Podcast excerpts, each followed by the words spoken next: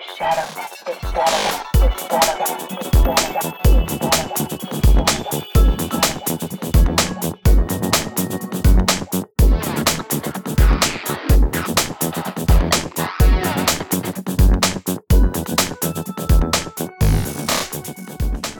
Welcome to the ShadowNet, everyone. I'm Phil, aka Zeroth Maxima, threat level alpha. If you've never listened to our nonsense, I just I just want to tell you up top, there's going to be some bad words. Sometimes a lot of them, so you've been warned.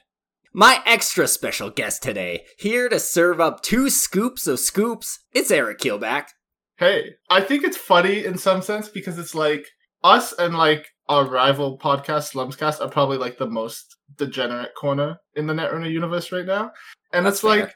And it's very like in jokey. And, and I imagine if you like are basically a casual and like have no fucking clue what this is about, but like i'm just here for the scoops, buckle in. Because it's not it's not gonna be like two consummate professionals discussing that. Netrunner. I'll put it that way. Is that the kind of content you think people want?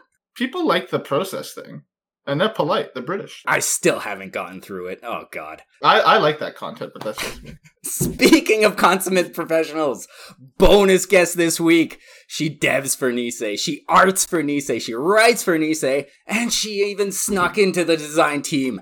Truly, she does it all. It's Zoe. Hey everyone. Welcome, to the show. Yeah, thanks for having me on. I'm so excited to share. We're going to be talking about four new cards, but well, we're going to be talking about a lot of things. Scoops, scoops, scoops, scoops. Hell yeah. you complain about a, a lack of scoops all year, really, since we've started this podcast, Phil. Yeah, basically. And like, this is the first time in the life of the podcast where like we truly are in actual, honest to God scoop season. a legal scoop I won't have to beep out. is so exciting. It's That's all right. I'll find something else to fuck up that you have to beep out. Oh, that's not a problem. The people expect it. The people cherish it.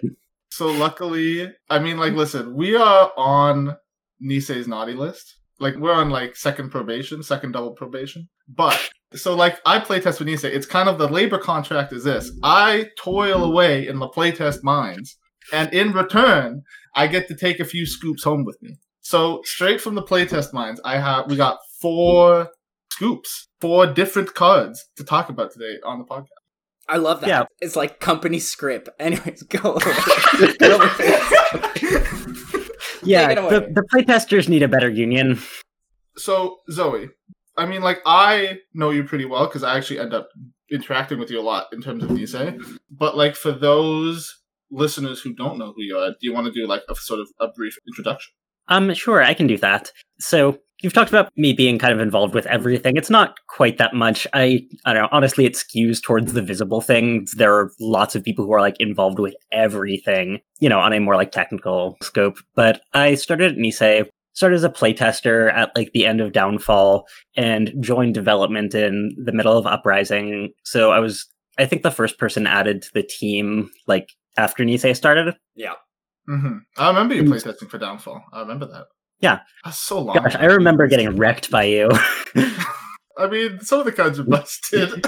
but yeah, I kind of uh, have branched out from there. Near the end of Uprising coming out, I started to do some of the art. I contributed about half a dozen illustrations to Uprising. And since then, I've I know, built out a lot of skills, which I've talked about in a few art articles now, learning Deep Dream, learning photo bashing skills, learning 3D modeling in Blender, and kind of trying to build towards a hybrid style that hopefully can do a bit more flexible of, uh, I don't Deep Dream is fantastic for net space. And also there are so many meat space scenes that like, I don't know, it feels very limiting to not be able to just bring things to life exactly how you want them. So Mhm.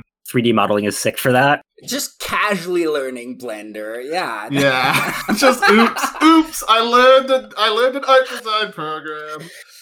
So I know some of the cards you worked on because I actually do read who the artists are. But for those who don't know, would you be able to name some of the artwork you've had a hand in or made yourself on uh, the Nisei Netrunner cards? Sure. So by the time this is out, system update is going to be out, and there's, gosh, I think more than 20. I think I have more than 20 illustrations in Holy there. shit. Yeah. And a lot of those are going to be featured in art articles or already have been. And we're recording this like the day that the punitive article dropped. Oh, and I guess Ice Wall's in there too. You also wrote a freaking article. Come on. You do do everything. She's the modern it's- Netrunner. it's She's been the modern a- Netrunner woman. It has been a long, boring quarantine. Yeah, no, fair. for sure. But yeah, some of my early ones that I feel pretty good about are like Wall to Wall and ScapeNet, Oh, were yeah. I think the standouts Oh. from Uprising. I didn't know you did ScapeNet. That's cool. I like ScapeNet. a lot. Yeah, that one's really good. Thank I you. have an art question for you, and this Okay. this rused the fuck out of me when it came out. So, Worlds prizes, I grinded my ass off to win those atlases you made, and Oh, those atlases aren't me.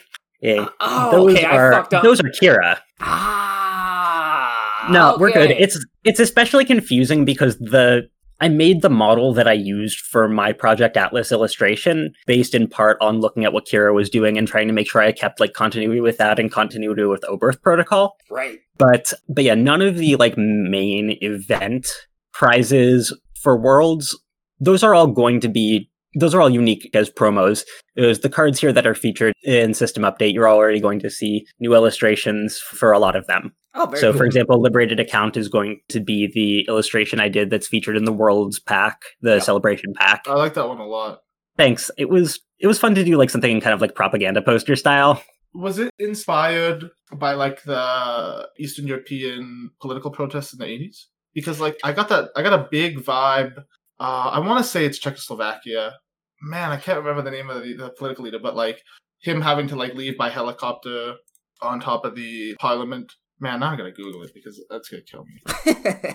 That's wild. That was not my specific point of reference, though. My hope was to represent people doing a bank shutdown. Fun Oh. fact it only takes like a dozen pissed off friends to make a bank branch close for the rest of the day. Nice. And some people who were trying to encourage financial institutions to, for example, like divest from ICE, use that tactic over the last few years. So that's part of what inspired that illustration. hmm I think the one I was thinking of was the Romanian, the Romanian abdication. I like it a lot. It's really good. Thanks. By the time people are listening to this, there will be more examples than I can count. Yeah. So this episode, yeah, this episode is going to be recorded in the past. So we know, all, like technically, update and gateway haven't been spoiled yet, but we know all of update and most of gateway by this point. So oh, Mike sent me all the scoops. Phil, you and I will probably circle back at a later date and just like talk shit about updates. And something, right? chronologically put it before this one, maybe. Who knows? We love doing that. Time's an illusion. You gotta, you gotta. it- We like to put the episodes out of order because it gives like the true fans. It's like an ARG. You like put the pieces together. You're like, oh, this episode's recorded after this one. It builds brand engagement. Yeah, you get like rewatch orders, people mail in. Oh, it's, it's, it's a whole thing. Your podcast ordering philosophy is just based on misunderstanding Pulp Fiction. Yeah, That's- exactly. yeah, yeah, absolutely. You got us pinned. And so not only is update up, but Gateway is out, long awaited. It's been a long time coming, in part because 2020 happened on top of it, but also because we've been doing some really extraordinary work behind the scenes. I say we, this is not some of the stuff that I've been particularly hands on with, but laying the groundwork for like for years to come to have a lot more automation in layout and even translation for these cards.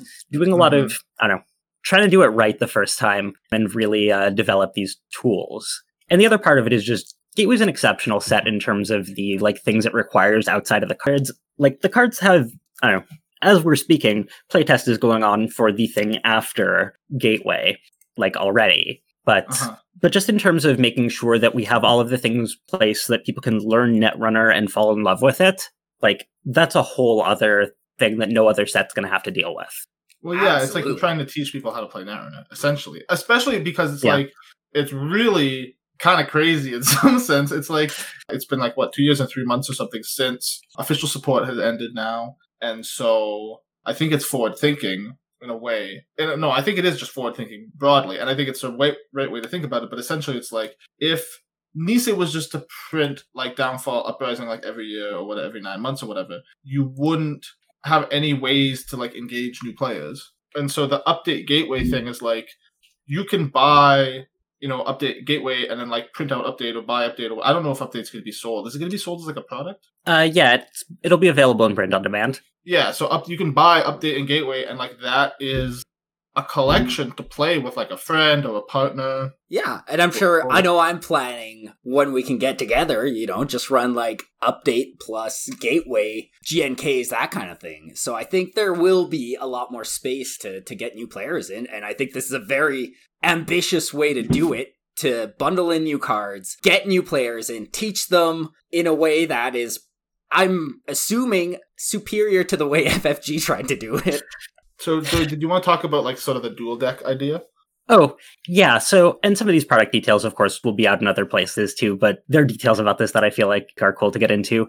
So, Gateway consists of uh, dual decks, which start in like an extremely minimal form that plays just like the most like meat and potatoes netrunner you can imagine, and then expands with 14 cards on each side to make a more advanced learning deck that integrates, you know, all the mechanics that you'll need to know to play netrunner, basically. Mm-hmm. And from there, yeah, you can build out with the rest of the card pool.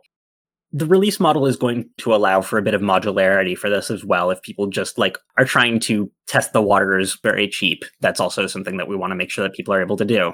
Yeah, I love that. it's interesting. So, like, I moved past Gateway mentally. I played Gateway for a very long period of time internally, but it's like when you're playtesting, you don't really get a lot of like story or setting details. It's kind of just like a very mechanical way to think about the set because like playtesting is about like balancing cards and shit. Would you like to sort of give us like a like a quick brush on like maybe some of the creative themes or uh like setting details around Gateway? Sure. So I'll talk about Gateway in general, and I'm also going to talk a bit about the runners featured in the cards that we're going to scoop today, both of whom we've met already in previous spoiler articles. So part of, yeah, the scoping for this is that Gateway is very much, you know, it's not a two part set like Downfall Uprising. So rather than being a story that's about contrast, this is very, I know, sort of in the style of the set like San San cycle creatively, and that this is sort of a tour of, well, in this case, the moon, Mhm. with, you know, a focus on Heinlein and the ways that the, you know, social structures manifest themselves very literally there. And the runners that are depicted here are uh, Tao Salonga, who people have been talking about as, you know, Green Leela or whatever from a mechanical perspective. Tao Tao operates a Waldo, which gosh, there's so much I'm- different like so many different corners of sci-fi terminology and weirdness for this. I don't know Um, Waldo Yeah, is. what is Waldo? All right, so what's Waldo, not where's Waldo? So Waldos are basically if you put your hands on controls that are right in front of you and that operates machinery that is elsewhere or like at a different scale and you interact at that specific ratio. So, for example, we see Tao manipulating something in meat space that's mirrored in the cyberspace hologram on his ID. Cool. Okay, yeah, I, I know what you mean. That's sick. Yeah. So I can talk a little bit more about Lou because I'm also working on some of the fiction for him. Yeah. Um, yeah. Rene Lou Arcemont is the new Anarch runner. He's a wilder, so he's very much augmented to have kind of like a werewolf vibe going on. Ah. And hangs out at Wildside, works as a chef, does like I don't know the story that I tell about him has him, you know, starting off doing like food prep for a mutual aid organization that gives out free food in like the poorest areas of Heinlein. And, you know, by the end of this, he's gotten swept up in this struggle between like police and the corporations who own them and, you know, these striking workers. Ah, so just because you work in a kitchen doesn't mean you can't get involved in a little, little cyber action. I was a little rused when I saw the name Lou, because as we know, that's French for wolf. And who else? Is that is that named true? Wolf? Is that true? Of course, it's true. It's That's- you just said it's a werewolf. it's funny that she's pronouncing it Lou because we basically called him Loop internally I know you for did. all of fucking playtest. I sure asked somebody before I went on here. Here's my tough question for you: Are you are you replacing El Lobo, Gabriel Santiago? Well, Gabriel is rotating, but I would say that that has more to do with Zahya doing some interesting and dynamic stuff with the design space that he occupied that reflects a little bit more of our philosophy in terms of color pie and central servers. I feel like as Nisei continues, we develop more and more of like our own sensibilities about how to like, you know, execute on these ideas, both for things that feel like improvement and also just for producing a continually changing game. Yeah. Do you think does does Gateway mark like a turning point within Nisei? I guess that's like Downfall and Uprising weren't necessarily like rushed out, but they were the first products. They were just like to keep the game living. Now Nisei's going back, making a core set, going to build on that in the future. Is this sort of a new direction, or was this like always in the works? Is this just like a natural evolution of it? I don't know if you could speak to any of that. I mean, it's honestly, the metaphor that I will use for this, that no one else will probably use for this, but you know, it works for this episode, is that at this point, making Netrunner as fans is kind of like squatting a house. yeah. Like you can do that in like a very short term mindset, and maybe you need to so that you can like get in there while it's while it's empty. But you know, once you're there, a lot of what happens next is, you know, doing everything right, taking proper care of it, ingratiating yourself into the community and keeping everything on the up and up. So the way I see it is this is us kind of like establishing that really firm foundation to build years of Netrunner to come. And like, I don't expect that it's going to be as long turnaround time for future sets. And part of that is also just, you know, as we grow older as an organization, we have an opportunity to work ahead that simply didn't exist for the first couple of sets. Yeah. Whereas now we're already in playtest with the set that follows this, in design with three products to follow that. So Damn. it's uh no, and this has been one of the really wonderful things that our new lead designer Johnny has been really working on is creating that level of advanced work and forward thinking. And that's also allowed us to do a lot of things on the development side that when we started with this, we inherited the game in a certain in state and any sort of changes in philosophy that do happen, you know, are going to sort of proliferate gradually. Um, but Let's this is an just oppor- call it undaemonizing it. I will No, not no, do no, that. no. Damon gets a disproportionate amount of uh, flack. Honestly, I think that we're starting to find our own sensibilities and vision, and that's really empowering and exciting. And so, like coming back to Zahya, like the thing about Zahya is Zahya is HQ or R and D, Mhm. and that's because the general idea of like criminals run centrals for pressure, for money, for accesses is the important part more than just like Blue goes HQ. Yeah. My kind of take is like, like Nisei's thinking long term about this shit. It's not like, Yeah. If you're gonna produce a card game in the long run, like the goal, like you know how like a snake sheds its skin, we gotta shed all these FFG cards, and you can't do that unless you have like a bedrock foundation, which is what Gateway is. Like, listen, I love Gateway. All the cards, you know, like tier one heaters, gonna put them on my on my decks? Absolutely not. But what it is is it's like the bedrock for decks for like the next like you know like four years of standard play or whatever. Like you know maybe not four years, but like it's it's the bedrock of the game now. Like this is the foundation.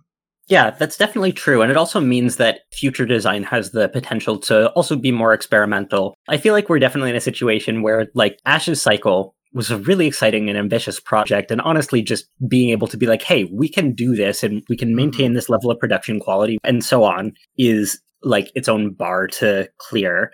Now that we have a little bit of trust, we're able to, yeah, try this more ambitious project. And the foundation that that builds by that point, we're going to have something pretty solid and that's been thinking forward for a number of years. So when we start to do some weird shit, it's I- with the context of a lot of, you know, forward thinking to make Yeah. sure that uh it doesn't do awful things. It's like I mean, like listen, this might have to get cut, but it's like if you fucking think that some of the cards in here are a little too spicy, if you can't handle directory wipe. Buckle the fuck in for the next product. That's all I gotta say. It's fuck. It's gonna get spicy, ladies and gentlemen. It's Yeah, it's, it's an exciting time to play Netrunner. Yeah, the Jinteki upgrade, which is not going to be called that by the time this comes out, Oh, is fuck. definitely like Sorry. no, you're you're good, you're good. You don't have to edit anything about that. Just you know, like this is part of like where we're at right now. Is it's mid January and the majority of cards have final names, but not all of them do. The majority of cards have final art, but not all of them do. A lot of what's going on is editing and layout and getting ready for translation and things like that. Yeah. But it does mean that things like this that can change a bit later in the process sometimes have been allowed to. Correction sidebar. Zoe, we're in the future. We're older. We're wiser. Did we get anything wrong? We didn't get anything wrong, but we did make some changes. That's fair. That that happens, right? That's why pencils have erasers. Well, that's not completely true. I got something wrong of my own volition. We talked about a uh, stim hack replacement called Probe, which I think I referred to as Overdrive. Its final name is Overclock. That seems like a good name. Approved. Two more cards. The card we referred to as Directory Wipe is now known as Anoetic Void. And I can't wait for y'all to see the art on that one. Zoe, what does that even mean? So the illustration, uh, basically, this card depicts two like gods of the net, Ooh, ready to sick. wipe your, you know, pathetic avatar away from the server. All right, looking forward to seeing that art. And this frickin' card. MZ do D. No, I don't know. Yeah, so we have ended on the final ordering for the letters, which is DZMZ Optimizer. Sounds great. Now people know what we're talking about. Yeah, I, I think basically my kind of take on like the whole future stuff. I'll just say Yep. that end on this. We can move on. I haven't played Netrunner for eight years. You know, it's a long fucking time. It is. I, I I was thinking about this. You know, basically, hands down, the next set after Gateway is probably my favorite Netrunner set of all time. I'm not I'm not memeing when I say that. I say it 100. percent Gateway's also super sick, but From the uh, shit it, it, I've cut out, the next set sounds fucking awesome. it's, it's, it's gonna get spicy. But we got But- scoops. We got scoops today. Yeah, no, and this is the thing is that I also don't want to like take away from Gateway because Gateway's got that power too. A lot of this is saying like, okay, in our Netrunner, people are proactive. In our Netrunner, win conditions are important. I mean, that's part of why SanSan City Grid is in in System Update. Hmm. Yeah, one of the things I like about Gateway, I've I- I'm gonna. It's called efflorescence in the sheet. I don't think it's gonna be called efflorescence by the time this recording's out. But this is the the the Jinteki operation. It's three cost. You do a net damage for each point on agendas you've scored this turn. Right? Like that card's fucking combo city. It's sick. Right? It's it's a it's a weird. Yeah, it sounds amazing. Like the fact that like that card can make like folks like you happy and also like people who are kind of like Jinteki shell game meme lords happy feels like a huge victory, honestly. Mhm. like these are not Um, the same demographic, so Yeah. So you kind of have a scoop. Do you want to sort of like maybe start with the the creative and the story behind it, and at the end we can get into sort of like the context and dig into it a bit? I just had one more thing. We've been over this multi talented artist. You do it all. Is that stuff you've picked up from like your real life occupation, or is that just something that you've developed working with Nisei? these are things I've developed working with Nisei. I have a boring desk job that doesn't afford me these kind of skills, but I just kind of like, I don't know. Once I'm set in a direction, I can run a very long way. It's been a quiet year and uh, just kind of like, you know, coming on Nisei and just seeing like, I don't know. This stuff happens by, I know you like gave me shit for this earlier, but this stuff happens by accident. And Mhm. there was like a post that was like, hey, you know, does anybody want to knock out the last few illustrations for for Uprising? Mhm. And the first thing I did was, you know, just like I kind of like fucked around a bit, you know, just kind of like DM'd Krembler, who, you know, at that point had like basically defined like the Nisei Deep Dream look with just like the sheer volume of output in Ashes in Downfall. And we kind of like worked together to polish that up, and that became Cordyceps. And oh, I like the art on concept. yeah, so that was like that was my first like anything I did on this, and it was just kind of like Huh. an open an open ask. And after that, I did uh I did ScapeNet. I, I can I so before we go into the the anarch card you have for us today. So, Oh, Yeah. God, Can I- can we just like, can we just tease the fucking scoops for like two hours on this podcast, and then we'll get to the end, and we'll be like, oh, sorry, we're out of time. I, I need a I need I, I- I need a lore check. So your name on Slack Okay. is Zoe Gay Chanel. Yes. Zoe because your name is Zoe. Yes. Gay because you are gay. Yes. But what does Chanel mean? So it's like the actress Zooey Deschanel. Oh, okay. Did you? Oh, like fu- fucking yeah, I got that. I I saw you write that in the notes, and I was like, come on, man. Who the fuck is Zoe? The new girl, How old is she? How old is she? older than you, probably. She's 41 years old. Oh, She's shit, really? Yeah. Dude, I was born in 98. But I was I was negative 18 when she was born. That's not legal. Okay, I'm ha- I'm halfway between our ages. My housemate made that joke once, and it kind of stuck, so I just kind of used it for everything. And have kind of been like shuffling through different spellings to make sure that you know that is kind of clear. Because well, you have what is Chanel? Yeah, Zooey Deschanel. Fuck Coco Chanel, Nazi collaborator piece of shit. Yeah, yeah, yeah. That's fair. That's why I was like, I figured I'd ask. Yeah, yeah. Um, Shall we get okay. into that then? Yeah, yeah. You know, the thing everyone's been waiting. Like, fucking, we beamed around for 45 minutes, but we really do got to talk about these cards. Zoe, you want to start us off? Okay, sure. So the first card we've got is Wildcat Strike. So this is illustrated by David Lee. It's an Anarch event. Cost two, one influence, and it's a resolve one of the following of the Corp's choice. Gain six credits or draw four cards. Look, I'm an idiot sometimes. I saw the name of this card, and I was like, are anarchs doing like cool karate moves now? And then I saw the art and I was like, oh, that's fucking sick. Oh, I get it. Yeah, so like a wildcat strike is a real thing. It's basically when you have members in a union, and normally when you're in a union, you have to like vote or sort of ask the union leaders to like hold a strike, and then it's like official in that sense. Mhm. A wildcat strike is when you're in a union and the vote doesn't pass, or like the union leaders say no, we're not going to strike for whatever reason, and then you hold the strike anyway. In a lot of cases, it's in response to like capture of union apparatus by people with like company interests. Yeah, so it's like if the union leaders, for example, are paid off, or they like, you know, you don't think that your union leaders are appropriately advocating for your rights as a laborer, you might hold a wildcat strike, basically to be like, you know, like fuck off. We have the actual power in the situation. Like it's our, we are the ones who hold our labor, so we're gonna strike anyway. And I I, like that. how that's reflected mechanically. It's you're forcing the corp to give you one of these two things: six credits or mm-hmm. four cards. Yeah, I like Exactly. the artwork a lot too. The artwork, it's a strike. I don't know if it's a Jinteki building. It's kind of like red and black, but it's taking place in a in a dome on on in the moon, obviously. Yeah, so I actually covered this event in the story that I've written for Lou, which I don't think is going to be out at press time, but will be out during spoiler season. So he's with some workers outside of a regolith processing plant that's recently been acquired by Wayland. Oh, nice. And Hmm. and this is and this is shortly after like a horrible accident happened and people just like up and walked off.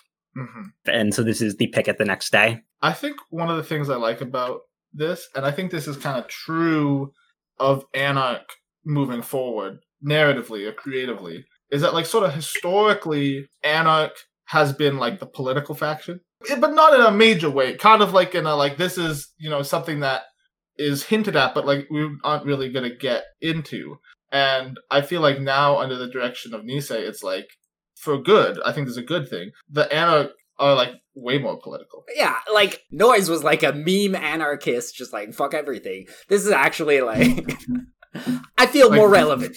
Directed social movement. Yeah, I mean, I think it's one of those things where, so with a lot of what we've inherited that Nisei, both with like FFG's world specifically, but also just with like wider cyberpunk tropes and the cultural tropes that are used here, they reflect to some degree different values and worldview. And also, I think it's just, you know, it's, you don't have to be an independent group with no corporate oversight to say things like this, but it helps yeah. Yeah. But I think a big part of it is just kind of the recognition that we can be more clear, be more specific, be more relevant, and think a bit, a bit more about. So, we're making cyberpunk in 2021 after 40 plus years of neoliberalism ravaging the climate and destroying lives, just as predicted in, like, you know, the source material we hold so dear. So I think that there's an increased importance then in because the parts of this that are a warning about neoliberalism have been fleshed out by, well, neoliberalism. Yeah. It's important that our world thinks a little bit more deeply about some of these problems, doesn't take some of the easy answers, and connects the dots to real world and historical events because, like, the horrifying hypercapitalism of this universe is an extension of our own, and that means its resistance should be as well. Yeah, I think it's like art is political. Yeah. And like cyberpunk as a genre and like the works that inspire I mean like you can you can like go read like Neuromancer and like you know Snow Crash for example is just a parody and like a hmm. cautionary tale about neoliberalism. And I warned you about neoliberalism. I told you, dog. yeah, yeah. It's like exactly that. And so, in some sense, I think that the political climate of the 80s is so different from now that the art we're producing now, and I think in something like Netrunner is art, that it has to be relevant. I mean, like it's it's a thing where like you know in the 80s if you if you, if you read Dune for example in the 80s, which isn't necessarily cyberpunk but it's sci-fi and is really about environmentalism in some sense, that rings that's like you know it's like uh we didn't know necessarily in the 80s or the I think when, when was Dune written in the 60s even Oh think gosh, you don't might- ask Probably. this me. You're It's gonna way me older as a than the 80s. girl. yeah it's it's like climate change we weren't seeing the effects of it nor was it in the like public consciousness but like now we know what's happening and like we know we can directly link the activities of major corporations to like exploiting the earth. And like i think that needs to be reflected in and i think it will be reflected in netrunner essentially Yeah, I think that environmental disaster is one of the like most important things we can address in trying to get a more contemporary political scope with our cyberpunk. I've considered myself a little bit more optimistic than he is, but one of my biggest influences is is, you know, not a cyberpunk writer specifically, but Paolo Bacigalupi, who wrote The Water Knife and The Wind Up Girl. His work's been characterized as things like biopunk or ecopunk and just kind of so FFG sort of took the easy answer, I feel like, when it comes to climate.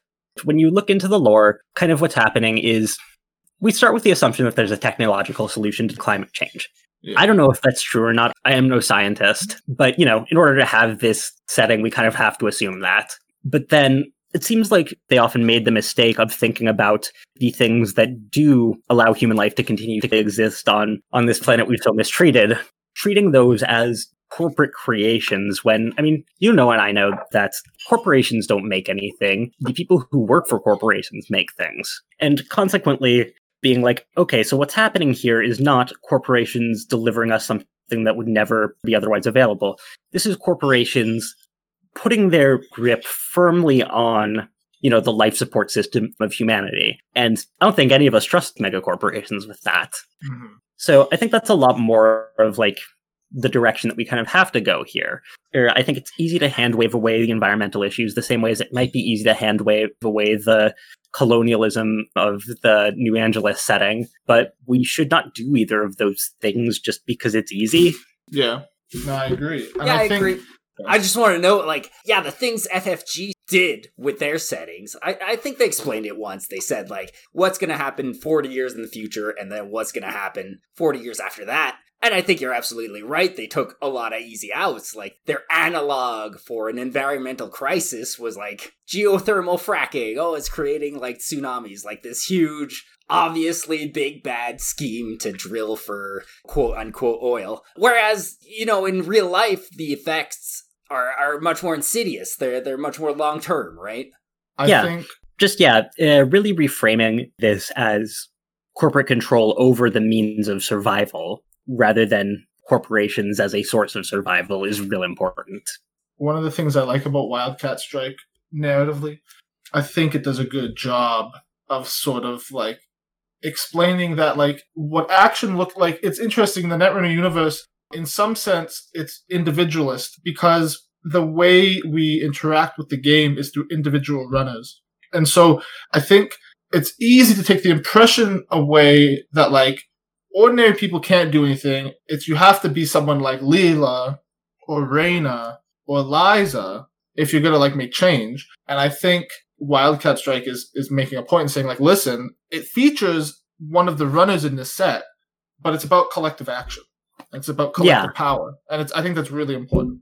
Yeah, that's a theme that I think we're going to be coming back to time and time again because, well, when I see this stuff, I don't want to see idealized superhumans ins taking on these problems and then go back to feeling helpless. I want to see something that makes me feel like whether it's what we're facing down now or the or the dystopia that we're depicting, it doesn't have to be like this. And the steps to resisting it are small, they're collective, they're everyday. hmm Do you want to talk a bit about the card mechanically, like if it's Um, good? I mean, I think that's it's your job to decide if it's good. Phil, is this card good? I it looks really fucking good to me. Four cards, that's good. Four credits, Okay, but like, that's good. but okay, okay, okay, okay. Let's let's like, I'll be the dream crusher. I think this card being one influence is very good for it. The problem is, it's like the O2 shortage thing, Yeah. right? so Wildcat Strike, I think the reason why it's not like on paper, I think it looks a bit like dog shit, but then you play it. You know, the thing about it is, it turns out that a sure gamble or four cards is really good. I think basically the Corp player is straight up inting if they just give you four cards though, but like that's besides the point. I think you basically always want to pay out. Like you probably always want to pay out the sure gamble unless they have like two credits after playing it. yeah, right? that that's how I felt about it. Unless they're super poor and can't use the cards are going to make them draw, then you probably shouldn't give them cards. But I think it's probably board space dependent, right? Sure, I think it's skill testing in that sense. Like sometimes your opponent's gonna misplay and give you money or cards when you don't need it. That being said, one of the things I think that's important about it is like just having access to more generic econ means it probably gets played. Oh yeah. Yeah, and again, this is a philosophy thing of just like we want to make sure every faction does things distinctively, but that's very different from just like gating basic game elements behind influence. Yeah, it's like if the if the if the shape of the theme is just like they don't get to draw cards, it's like oh this sucks. like I hate this. I don't I don't get to play the game. I think I mean we're we're gonna talk about this next sort of pair pretty soon, but like I think one of the things Gateway does is it gives a lot of sort of basic econ to the different factions, which is sort of needed for like you, like you need money and cards to play the game no matter what. Like that's just how that's just how it is. It's reflected in the Corp side, it's reflected in the Runner side, and so the Anarchs, their their sort of like basic econ event is Wildcat Strike, which I like a lot. Yeah, I think it's fantastic. I think it goes in most decks. I would think definitely in the core. it Oh, seems like fucking excellent. really? You think most decks? Hell yeah! Draw four cards. Give me that. Give me four Okay, credits. no, no, no, every no. day. Fucking, you, Every you are day. fucking sharpie. You're fucking sharpieing out the first sentence, bud. Resolve one of the two. The Corp no, chooses. no, yeah, Corp chooses is a Yeah. big deal. I okay, it's kind of a deal, but both options are excellent. Okay, I just like so. If you were playing an Anarch deck, you would put three more copies of Sure Gamble in your deck. Yeah. Okay, I think if the Corp lets you draw four cards, you you would have won anyway because the Corp plays terrible at Netrunner. They should not be giving you four cards. Well, then Straight they up. can give me four credits, which is also good. I think this is good with Mystic Maybe. Oh yeah, It's like save the the, the the, cost. yeah, the cost is so low that like you can get like discounting it for like a dollar is reducing its play cost by like fifty percent, which is pretty good. But you pick three of in all of the fucking Anarch decks? Like, okay, would you ever paid influence for this? yeah. I'm gonna put this in Shaper. Are you kidding me? Well, you you're not gonna have to. Uh, we wanna. yeah, we've we've got I've got some news for you about that if we want to go wanna- on. Let's Do you want to dis- do you want to discuss these as a set, Phil, or do you want to do one on one? I think we got you got to discuss them as a set. I think we, like we we do both. We do both. We got two card combo here, which don't combo together at all. But we got VRcation, illustrated by Ben Giletti. Shaper event, cost one, two influence. Draw four cards. If you have an unspent click, lose the click. To go along Cost- with that, Creative Commission by Ben Giletti as well. Same deal, but instead of draw four cards, it's gain five clicks. Oh, The- I fucked It's that up. Oh my god, that'd be so good. it, it Yeah, costs a dollar. busted. It, it, it costs a dollar. It's two influence. You gain five credits. If you have any unspent clicks, you lose a click. So Creative Commission nets you out four dollars. So it's essentially sure gamble. Yeah. VRcation nets you out plus three cards, which is pretty good. I mean, it's four cards for a dollar. And then, but the problem is, if you play either of these on not your last click, it's pretty fucking devalued because. I mean, okay, we're gonna do math corner because we need to talk about math. I think, like, you know I love determine if these Let's get into yeah, it. yeah. Okay, so Creative Commission. Mhm. If you play this last click, you played Sure Gamble for a dollar, which is fucking banana pants nuts. Okay. Quite good. But yeah, if, if you play it on click two, you're giving up a click. Yeah. And then you could have spent that click to click for a credit, which means that you played easy mark. But then it's worse because like a click is probably worth more than a credit because you can also use a click to run and play cards and stuff. So like it's probably worse than easy mark. Let me tell clicking- you why these are fucking genius. Why are these fucking genius? Because these will stop me from running last click. Value. Right? Think- no, but for a starter set, it's so good. This is a very shaper way to think about econ. Yes. It's very, you know, it's interesting in some sense because like Creative Commission is just sheer gamble. But like I think it But- promotes a methodical style of play Yes. that is like shaper. It's like the thing where like you plan out your turn and you fucking execute the master plan and you have a click left over you know, you make sure you can play Creative Commission at the end. Yeah. And like they're also kind of balanced. Like, listen, Creative Commission is fucking nuts. If you think about it, it's sure gamble you can play for a dollar. That's incredible rebound value. But you like are investing the value into next turn. Instead of the current turn getting that gas to go now. Yeah. Yes. It's like, okay, listen, like, give me a minute. I just gotta catch my breath. I'm gonna play Creative Commission fourth click. And then Which is On the fine. next- Shaper gotta build a rig, you know? I will say, like, these cards maybe don't look sexy, but man, it's like a whole other way to play Shaper now. I love them. Yeah. I think it gives a lot of flexibility to Shaper to actually have playable econ. That's great. And just to have that flexibility of, yes, if you do need four credits this turn right now, yes, you could play this click one. It sucks, but you'll have the money, right? I think the thing is, it's like for the last like four years, it's basically all the super decks have been pawn shop decks. Yeah. because they just don't get econ cards. So now that you have econ cards, you can actually like sit down and be like, I'm going to put an economic engine that isn't based around like slow infinite value, Mhm. but is instead built around forward tempo. That's going to help me win the game. Yeah. Like you don't need to play Proco. Like you don't have like if you have three Diesel, three VRcation, that's probably enough card draw. Just like when you think about it, that's drawing you like 24 cards if you play all of them. Like that's a lot of cards. That's a ton. Honestly, the words "you don't have to play Proco" are what will get me back to green. So I think okay. I think VRcation is worse than Creative Commission though, Phil. I like it because I have a fantasy that I steal an Obokata. And they're like, oh, I'm gonna punitive the fuck out of you. And then I'm like, boom, my last card was VRcation. Last click, I'm good, baby.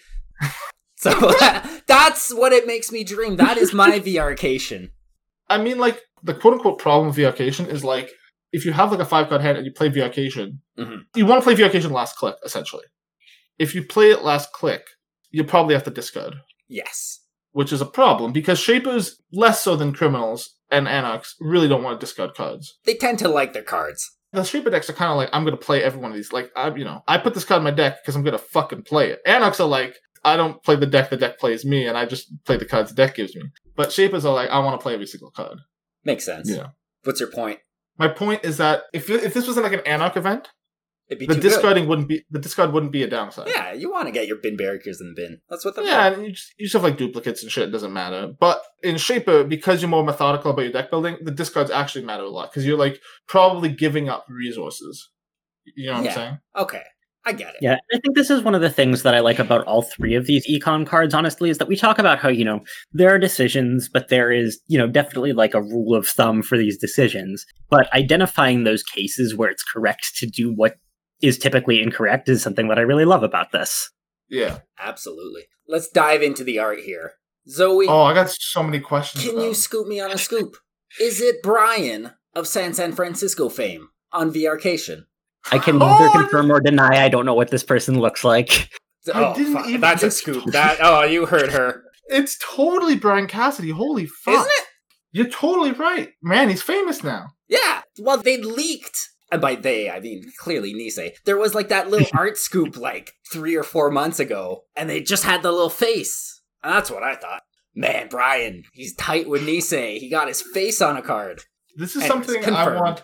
I There are got, a few people who, who have managed that, and not just Champ Card folks. One of the players from my local meta was the model for my legwork illustration, for example. Ooh, nice. Nice. Wait, Um, legwork's still in.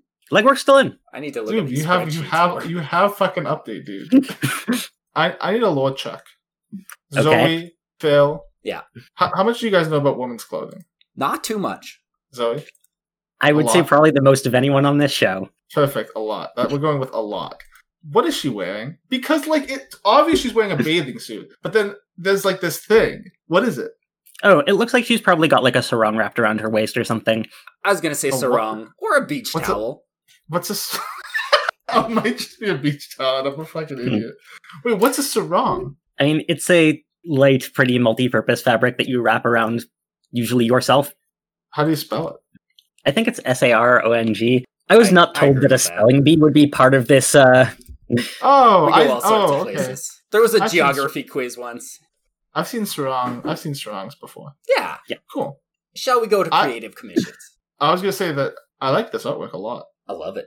yeah, the Creative Commission art is stunning, and it's originally the art that we showed when we were teasing Gateway way back when with the two people in like the sort of glass elevator looking chamber viewing an entire city and making plans. That was originally conceptualized as a creative commission and then got repurposed for off-world office, which I think is sick. And then we got the same artist to do this, which is also sick. This is one of the prettiest pieces of Netrunner I've seen in my life. Right? It's so intricate. It's so intricate. Is it Tao, the runner? Uh, that is not Tao. I'm not sure who is being depicted here. So um, like, Tao what is do we? depicted on some other cards that we've seen already, such as uh, MD2Z Optimizer. Are we allowed to scoop the secret behind that card? Oh, sure. Go for it. All I'm just saying is, is, is do some, you know, we, we Nisei's out here playing 4D chess. Think about who was on the dev team during the production of that card, and uh, you, you might, you might put together a puzzle on that. But Creative Commission, it's fucking beautiful. It's so fucking good. Yeah, What I is he would. making? But what is he making? I mean, like I know what he's making, but Phil, just so Zoe knows, what what's he making? I'm still trying to decipher this scoop you dropped. What the fuck? he is. He is.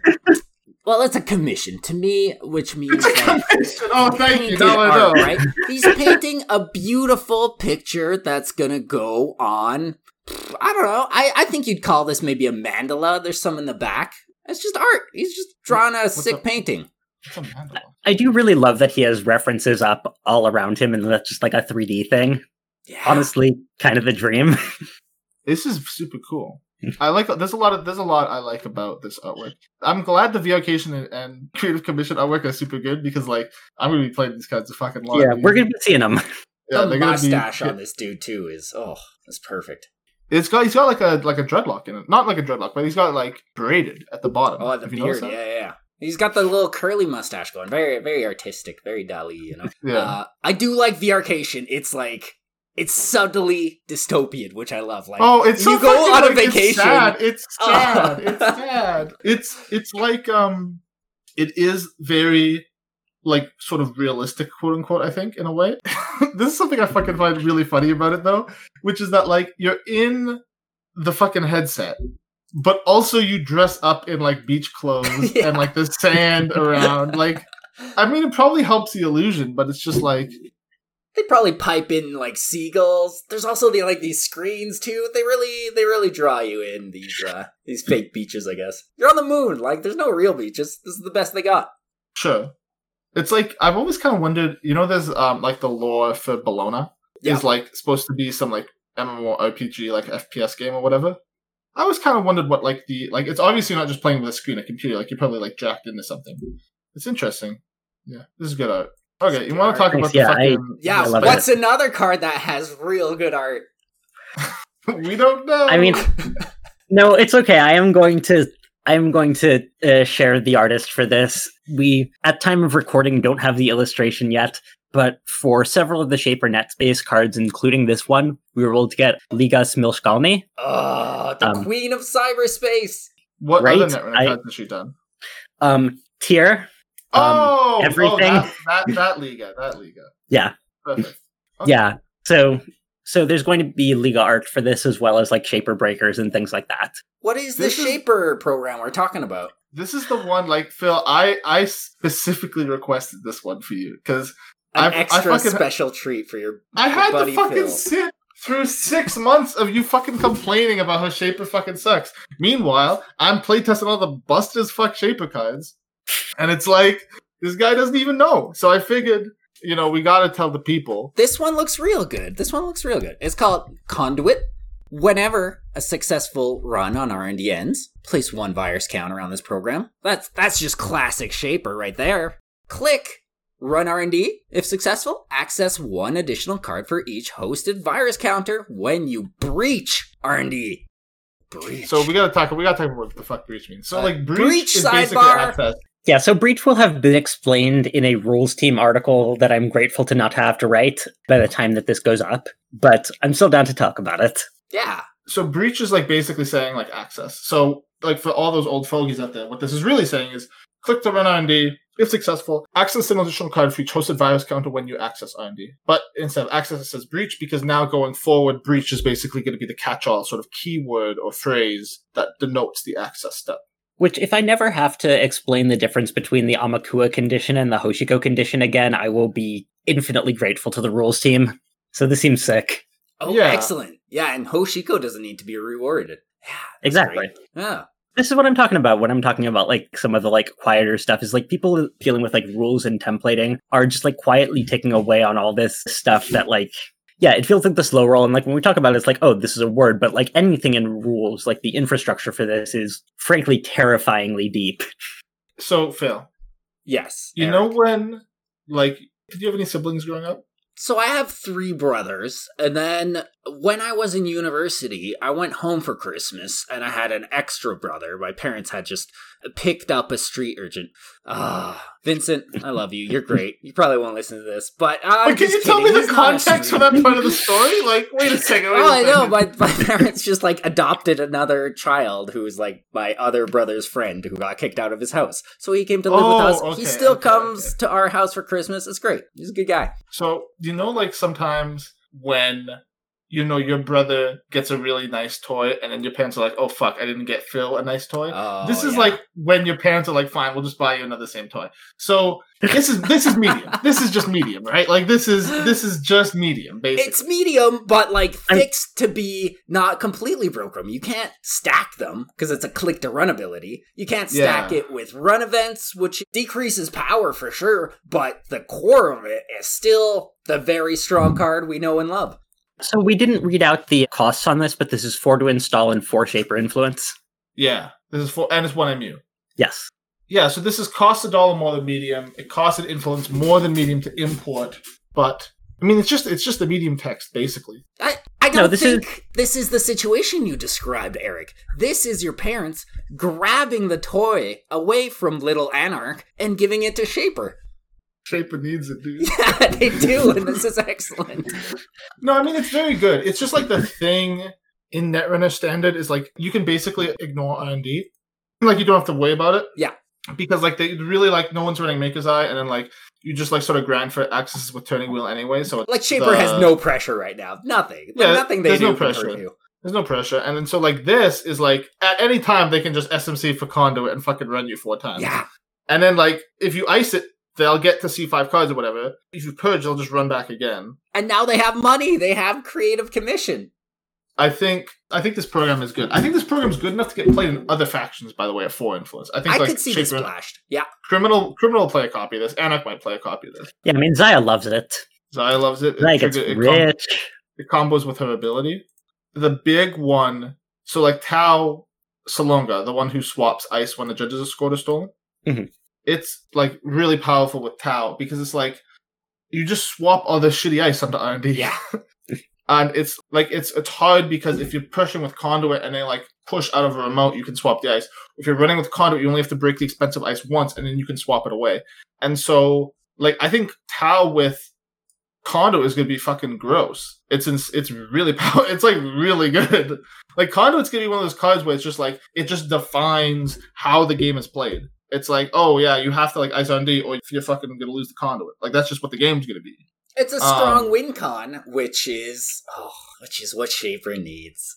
This is kind of what we're talking about. And also, this allows us to give, you know, corporations very proactive and powerful things to do in remotes because the trade off in defending centrals is way more urgent now. Yeah, it's it's like one of the things is you can't just kind of like sit back and do nothing as the core. Yeah. Because you get mediumed. Or you get conduited, basically. Yeah. And so it rewards corps that are like gonna push a win con. And it's gonna suck if your corp doesn't do anything because conduits could be a big threat. I've lost a lot of games to conduit in testing. It's super solid. It's I think really, we've really both lost a lot of games to medium in our day. yeah, and so like in some sense, I think Shaper has better tools to deal with it because like Shaper, like if they triple ice R and D, Shaper has like the inevitability tools to be able to like pick away at that ice tower. If you're Anarch and you have the conspiracy breakers, it's really like you can't do it multiple times. Yeah. But like if you have like a nanotech or something, you just go to town. yeah. That's one of the things that is really interesting about this is just like just being a shaper card, even though it's a card that was already like regularly imported, has a really big functional impact on how this plays out. Absolutely. You're you're saving Shaper a ton of influence as well, just because they have a win condition in faction now. So it it really opens up the space for them in other ways. And again, it's just like hot take. Every faction should have the things that they need to play the game. Absolutely. Yeah. It's just No, a I good I- card. I, don't know what to say about this. It's fucking great. I want to play it. it's it's like that the game's gonna get more powerful. like I don't know what to tell you. It's like I feel like this card is kind of heralding a different direction. Could you fucking imagine if this card was printed in ashes? It just wouldn't happen. There's no way.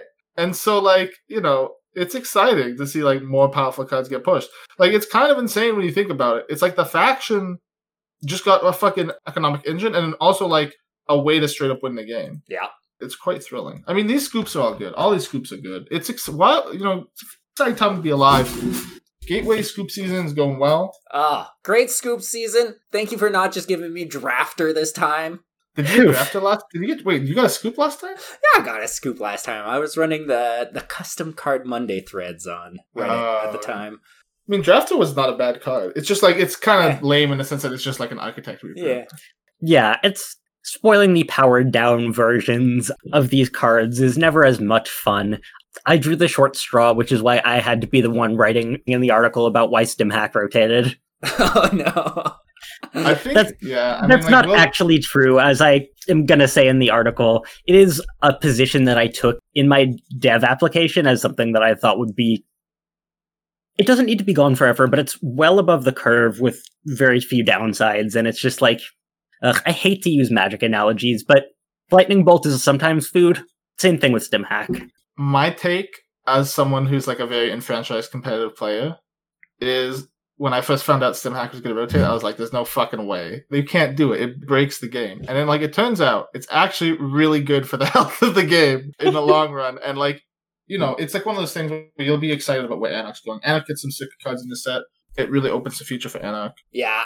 It was a bit of a gut punch because like it's an it's an iconic card, right? Like Sure. But winning the Siphon game. went. Like Siph- Siphon went, and we like all moved on. yeah, but everyone kind of hated Siphon. Sure. Probe. Listen, I wouldn't pitch Probe as a Tell me about StimHack Probe. reprint first. So this card is probably called Overdrive.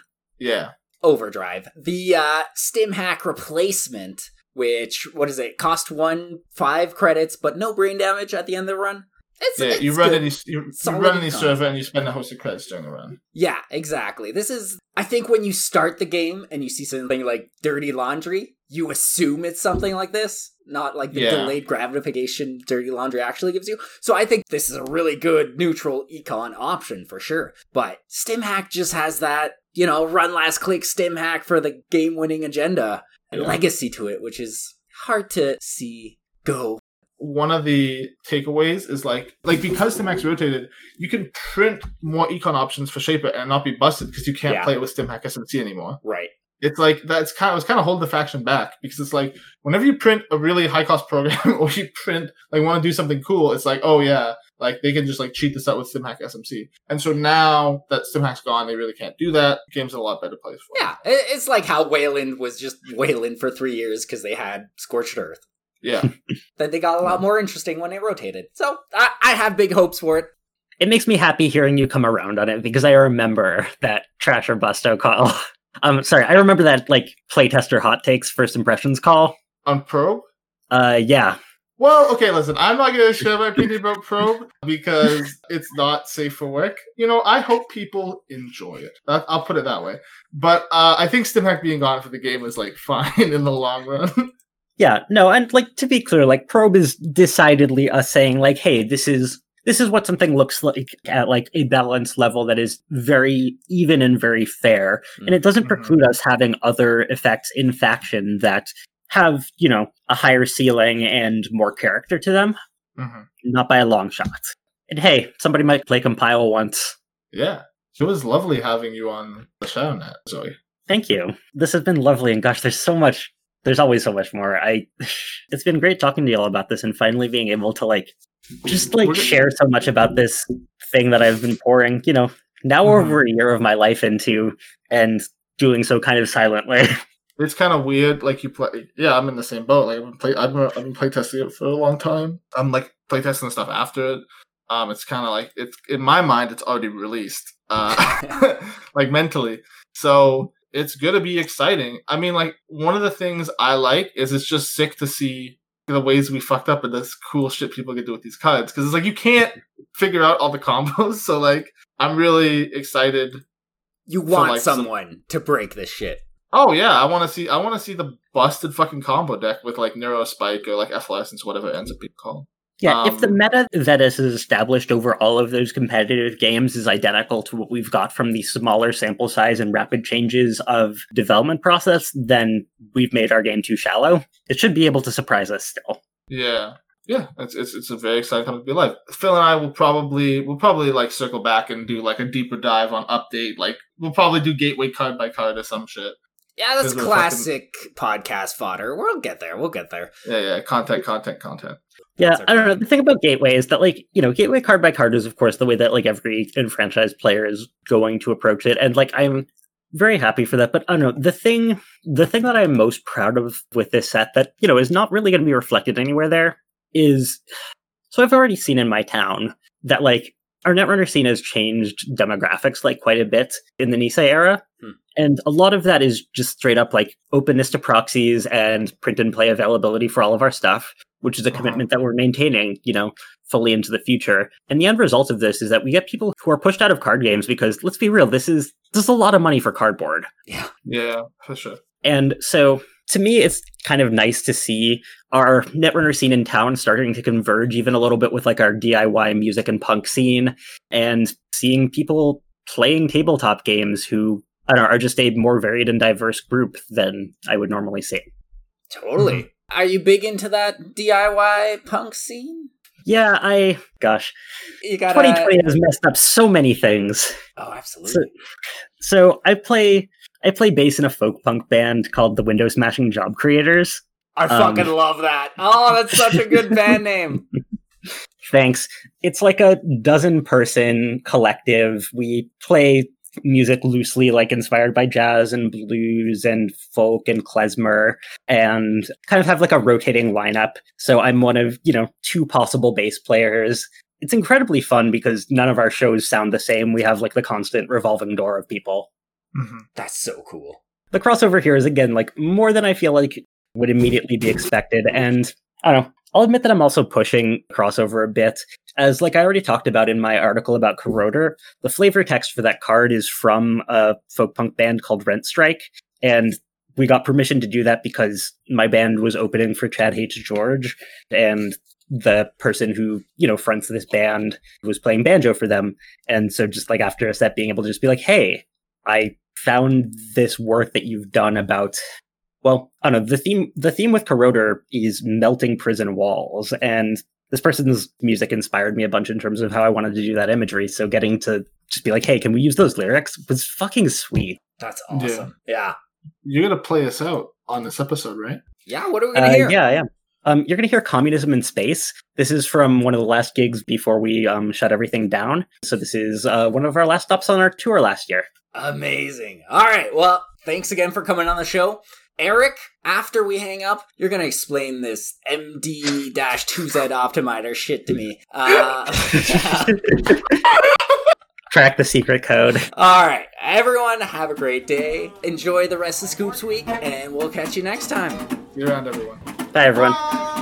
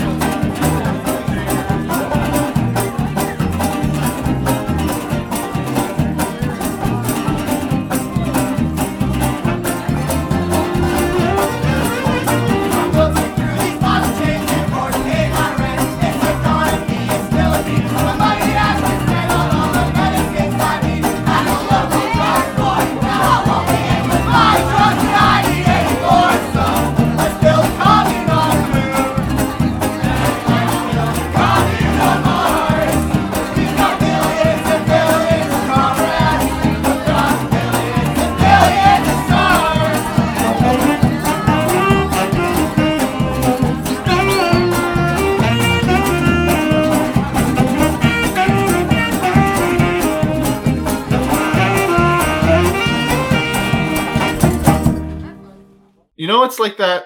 Who was it? Was it Moses who led the Jews out of the desert? He split the That- ocean. That was That's like that's like us. That's like we're Moses leading the Netherlands community out of the desert into the promised land, or full of scoops. yeah.